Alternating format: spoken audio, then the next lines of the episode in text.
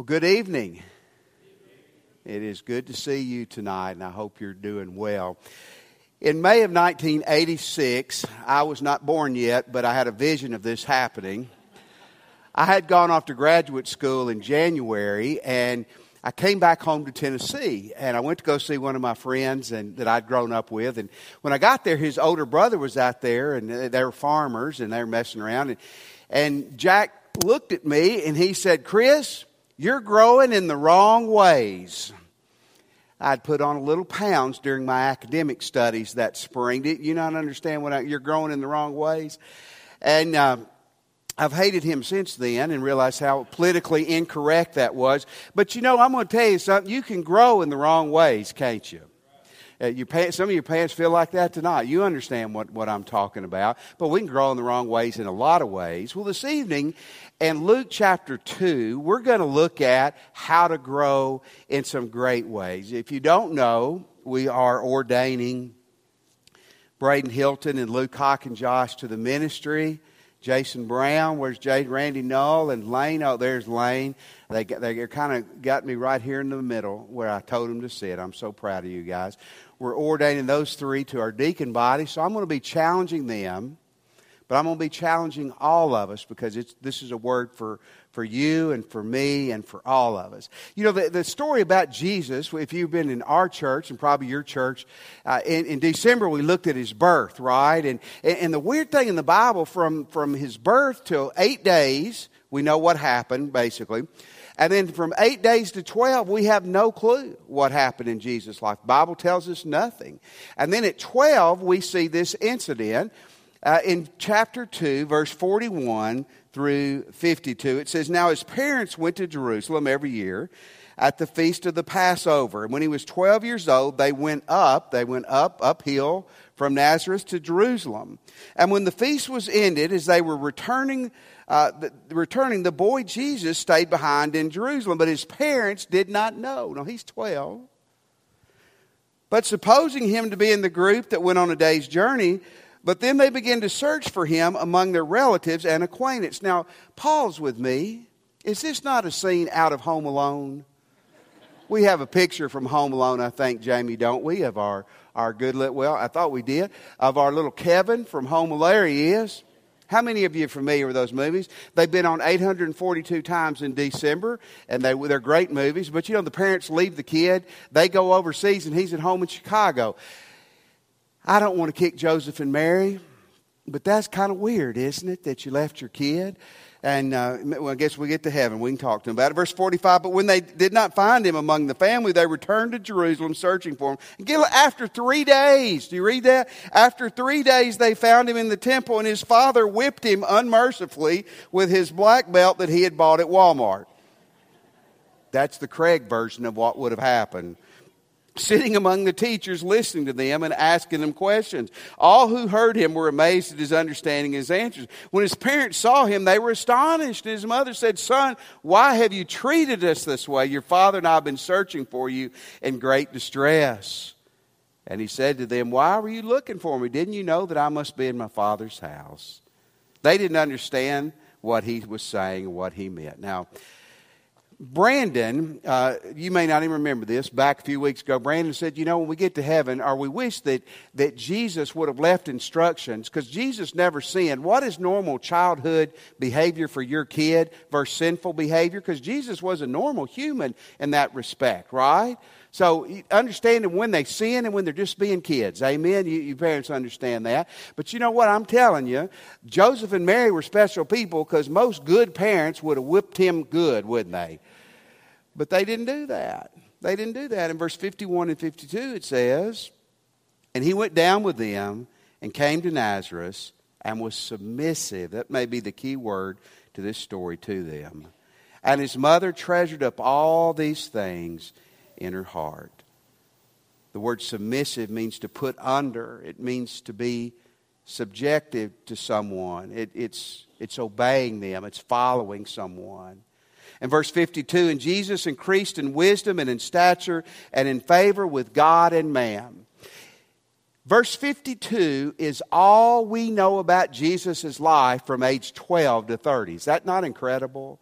I remember years ago I was at a, a grocery store in the tabloid magazines. There was a, a magazine with a frontline article secret documents reveal Jesus' life as a teenager, I had to buy it. So I bought, of course, it was nonsense. But it's, you know, Jesus got mad when he was playing with his friends and he'd make a, a rake, uh, uh, levitate and hit somebody in the head, you know, or, or he'd win all the games. You know, it's just nonsense. But what's interesting, and folks, this is really something, guys, and all of us get a hold of. All we know about Jesus' life from 12 to 30 is here. But I want to tell you, it's packed with some stuff. He grew in stature and wisdom and in favor with God and man. I want to tell you three ways you need to grow. You want to be a great minister? You too? Not optional. It's not optional. You want to be a great deacon? Not optional. You're not a Christian, you come to Christ tonight before you leave here. That shouldn't be optional. But if you are a Christian, these things are not optional. These are ways that we are to be constantly growing. Listen, if this is what Jesus was doing, getting ready for his public ministry, and he kept doing during his public ministry, you and I ought to be sold out to the process, right? Let me give you these three things. Number one, keep growing in wisdom. Keep growing in wisdom. And Jesus, the God man, we don't understand that completely, obviously walked this earth 100% God, 100% man. As a man, Jesus apparently had to learn and develop just like we do. And Jesus increased. In other words, he wasn't born with a supernatural memory of all the book of Leviticus. God bless him if he would have been. But he, he increased in wisdom and in stature. Stat, increasing in stature is easy. I get tickled. I see these commercials that say, they interview these people. I tried for years, couldn't gain weight. Though I bought this product for $100 a month and I put on 20 pounds, I say, You give me $5 a week, I'll, I'll fatten you up. you won't be healthy, I'll put weight on you. Amen? Can you help me with that? It says Jesus increased not only in stature, but in wisdom. Now, if you're taking notes, the words here are, are great. The word increase means to grow or to advance, it means to drive forward. It's, it's literally the picture of a pioneer chopping their way through the jungle or through the forest. In other words, you aren't going to grow in these ways without effort. It's not just home and it just comes on you. You're going to have to decide, I want to grow in wisdom. I want to grow in these other two ways. I'm going to do what I have to do, my part, so God can do the supernatural. The word wisdom is such a great word. We're in a, a, wisdom series on Sunday morning, so my church people will be hearing a lot about this in the days ahead. Wisdom is, is, is, is sense, it's, it's skillful, it's prudent, it, it's knowing how to do life well and properly. A lot of people have PhDs that do not know how to do life well or properly. But wise people know how to do life skillfully. I've, I've got uh, something I saw today that was talking about wisdom. I think these are, are pretty good insights on wisdom. Nothing is foolproof to a talented fool. The early bird may get the worm, but the second mouse gets the cheese. Think about it. Y'all really don't get that? Borrow money from a pessimist. They don't expect it back anyway. If at first you don't succeed, well, you try and you try again. Then you better give up skydiving, right? Think about that.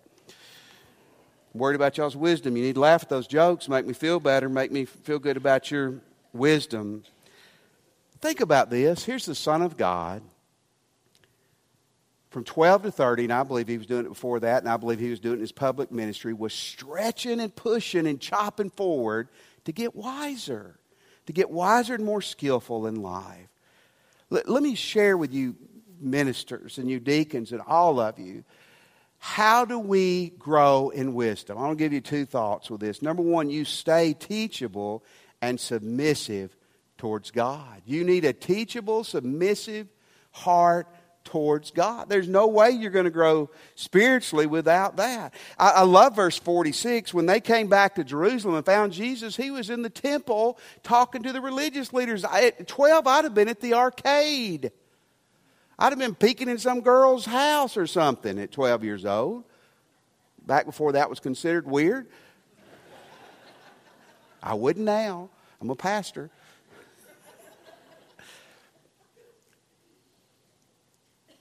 Don't you find it neat where Jesus was?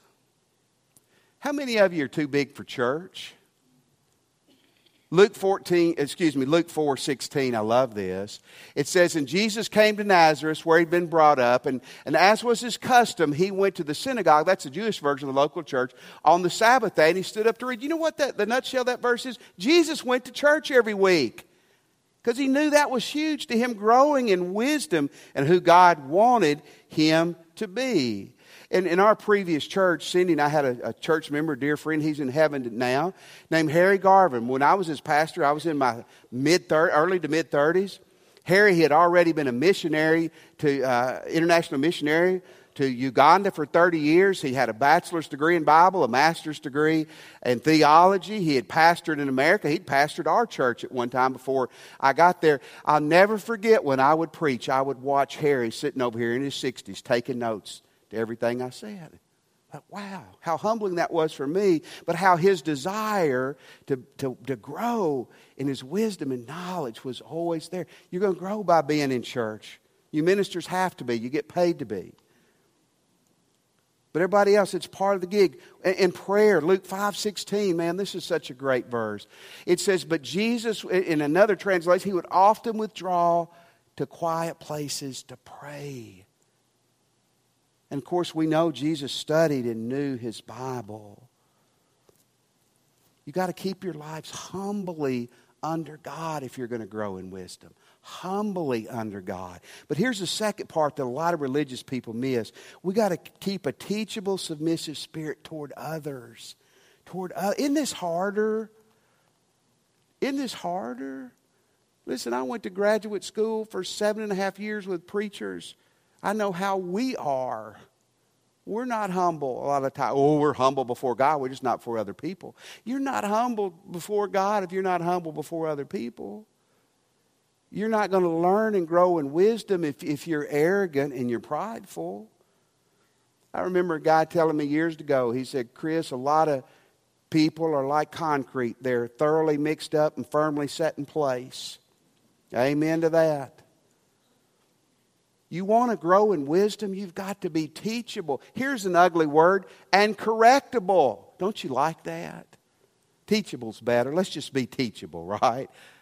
But that'd be a major step forward for many of us. If you want to grow in wisdom, if you want to be like Jesus, and you want to continue to grow and be the deacon and the minister and the Christian and the dad and the mom that you are called to be, you have got to put yourself in a position to be humble under God and humble under other people, be teachable, and be a learner. H.L. Mencken was a journalist and an English scholar in a previous generation, and I love Sadly, a quote that he says, he said, The older I get, the more I realize the foolishness of the saying that, that wisdom comes with old age. Wisdom doesn't come with old age. There's a lot of old fools. I'm pushing that border, I guess I could say. Wisdom comes when you make a decision that you're going to strive to let God and other people build into your life and you become who He's called you to be. When you feel like you've learned it all, and you, you, you might as well go on to heaven because you're useless here. Grow in wisdom. Here's the second thing keep growing in favor with God. Man, I love this. How many of you want God's favor on your life? You better want it. You better want it, man. You better want it. Verse 51, he says, And he went down with them and he came to Nazareth and he was submissive to his parents. Part of this favor. And Jesus increased in wisdom and stature and in favor with God. Remember what that word increase means? It means to grow, but it means to advance forward with effort. It's the pioneer chopping through the mountains to get to where they're going. And it says he grew in favor. I love this word. It, it, it, means joy. It's really a joy you give someone else. It's positive approval. It's the benefit or acceptance of someone. Don't you want the approval of God on your life? The favor of God on your life? For God to look at you and smile. Don't you want that? Don't you want to be acceptable to God? It says Jesus grew in favor with God. Wow. How does this happen? It doesn't just happen. Let me tell you how it happens. You better stay surrendered to God. You better stay under Him. You better keep your life submissive. Listen, I, I understand the idea of, of surrender in culture is defeat. How many of you know what MMA is? Mixed martial arts. For how many of you know what MMA? Raise your hand. I just feel like my church is lacking mentally in so many areas.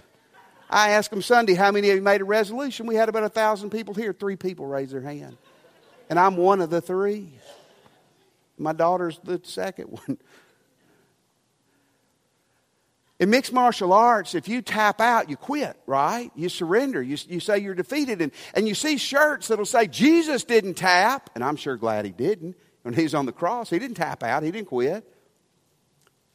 But sometimes the best thing you can do, well, not sometimes, all the time, is tap out to God. Some of you are lost tonight. You need to tap out and surrender to God. Some of us are saved, but again, we're, we're, we are not living under the favor of God. And we need to resurrender and tap ourselves out to God. Listen, you surrender to God, you love God. Jesus said in Matthew 22, what's the most important thing? Love the Lord your God with all your heart, soul, and mind. How do you do that? You just love God with all your being. And all these go together surrender, love, prioritize. Listen, you want the favor of God in your life? Don't work God into your life. Let God be your life. Let Him be your priority. You work everything else around God. Not the, that, that's not how we do it in American Christianity, is it? Randy, you're a pastor. You know my pain. We, we come to church if it fits the schedule. We don't say, I'm going to go to church and then I'll work everything. Am I correct? We're doing the same thing, I bet, with our prayer and Bible study. You prioritize God as number one. You love Him, you prioritize Him. You know, it's interesting until you obey Him. Obviously, that goes hand in glove.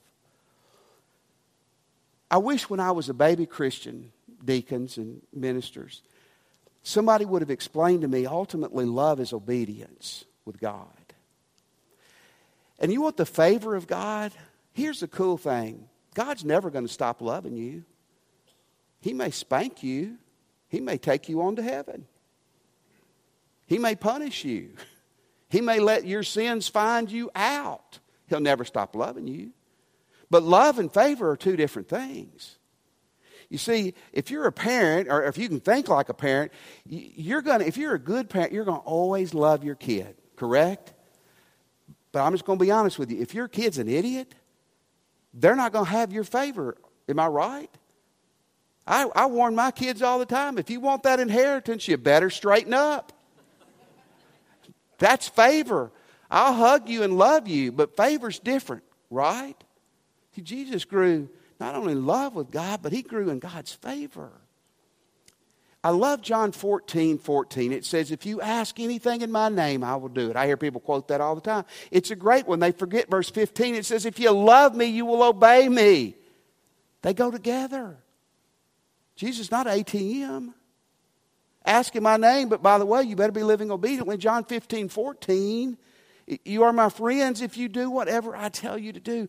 I grow in favor with God. You grow in favor with God when we obey God. James 4:10. James 4:10 says, "Humble yourself before the Lord, and he will lift you up."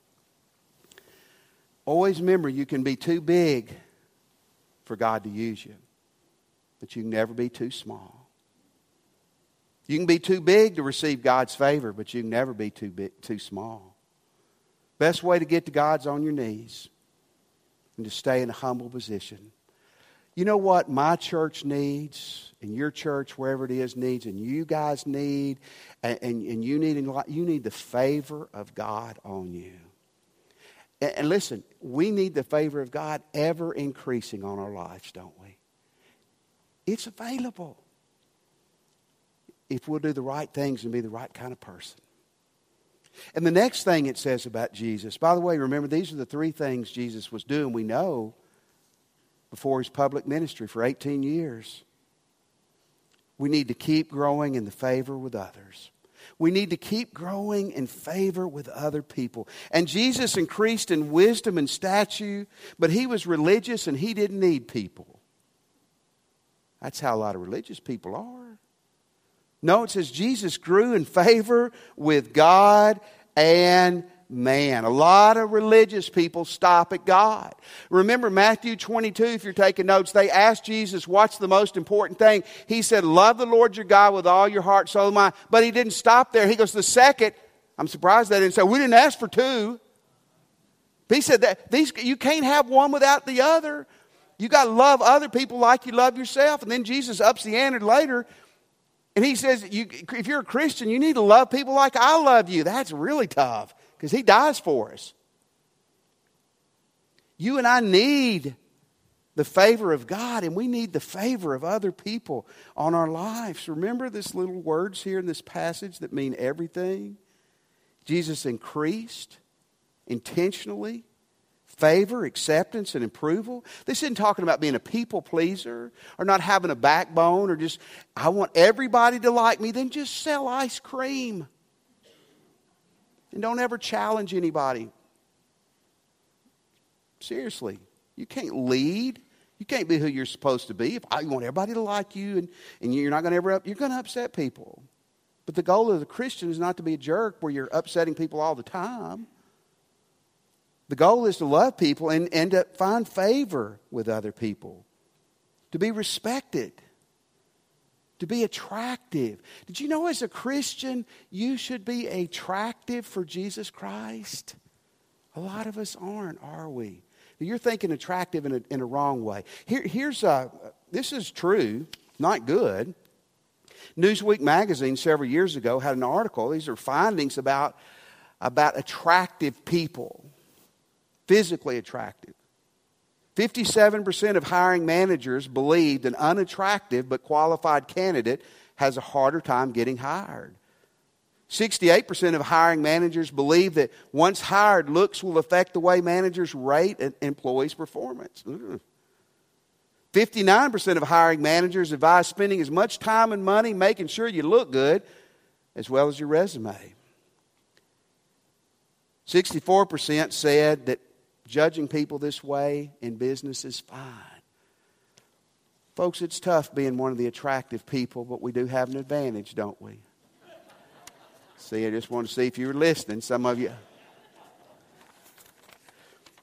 You know, here's the cool thing do, do what you can to, to smell good and perfume up or pretty up, whatever. That's, that's fine if that doesn't become your God. But man, you can be beautiful from the inside out. That's what Jesus is talking about here. You, you, we all know somebody that's handsome or that's pretty that's repulsive. That's not favor. God says Jesus grew in favor with people. He was attractive. How do you grow? Hey, Luke and Braden, you're minister. How do you how are you going to grow in favor with people without compromising? You deacons, you need to. You're, you're servants of the church of Jesus Christ. All of us. How do we grow? In favor with other people. How do, how do we do it? Well, we love them. Isn't that interesting?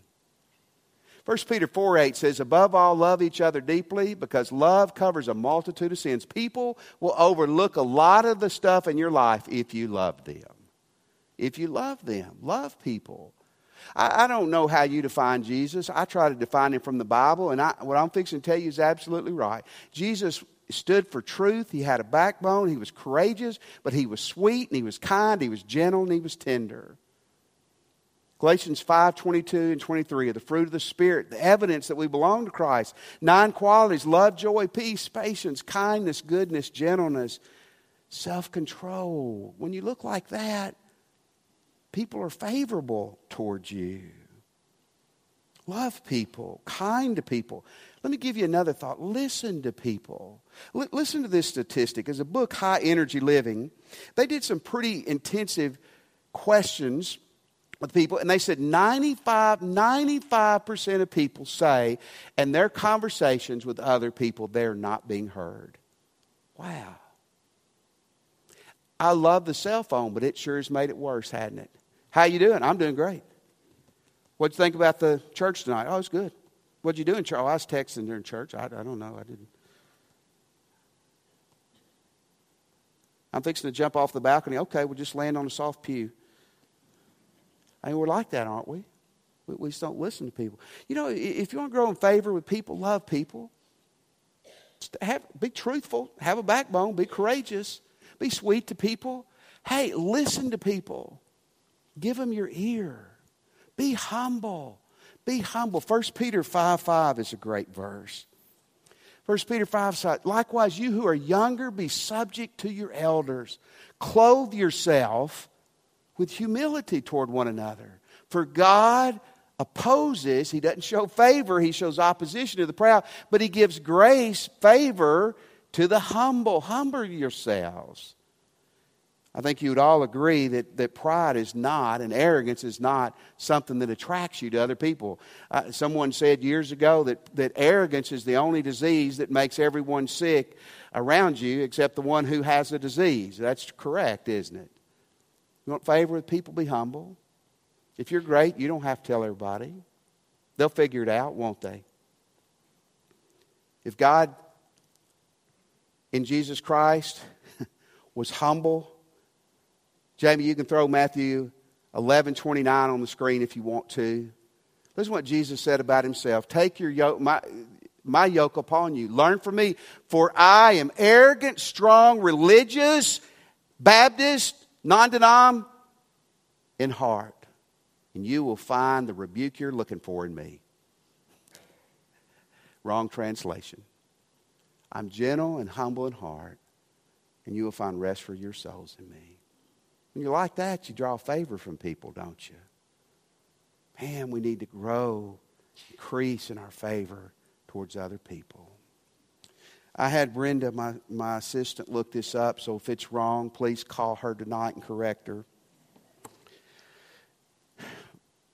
We found different things on different websites. I'll talk to Dr. Sanders after church and he can give the ultimate saying. But Dr. Oz, he's on TV, he has to be right says that your nose and your ears keep growing. Did you know that? You stop at some point. Well, maybe not your belly, but I mean your, your height, right? But your ears and your nose. Now, some websites say no, but his said, said they do. And that's kind of unfair, isn't it? That's like men losing hair on their head and it comes out on their back. That's just not fair, is it? That's God's judgment on us, isn't it? you might can curtail your ears and your nose through some surgeries, but who cares ultimately? But I tell you what, wisdom, favor with God, and favor with people is not going to happen automatically, but it can happen. And oh, to have the favor of God, to be wise, to have the favor of others on our lives. It's what God wants for you five. It's what God wants for all of us this evening, if you're here tonight and you've never given your life to Christ, tonight's your night. You come, you come in a moment and give your life to Christ. If you don't want to walk the aisle, I'll meet you at this door after church and we can do it then. But you do it tonight. Maybe you'd like to join our church. We would love for you to. You can do that after church. You can come and do it when we stand. Listen, you're a Christian maybe where you're standing, maybe at the altar praying with the minister, you just need to say to God, God, tonight, I'm saying I want your favor, I want your wisdom, and I want favor with others. God, help me to be like you, Jesus.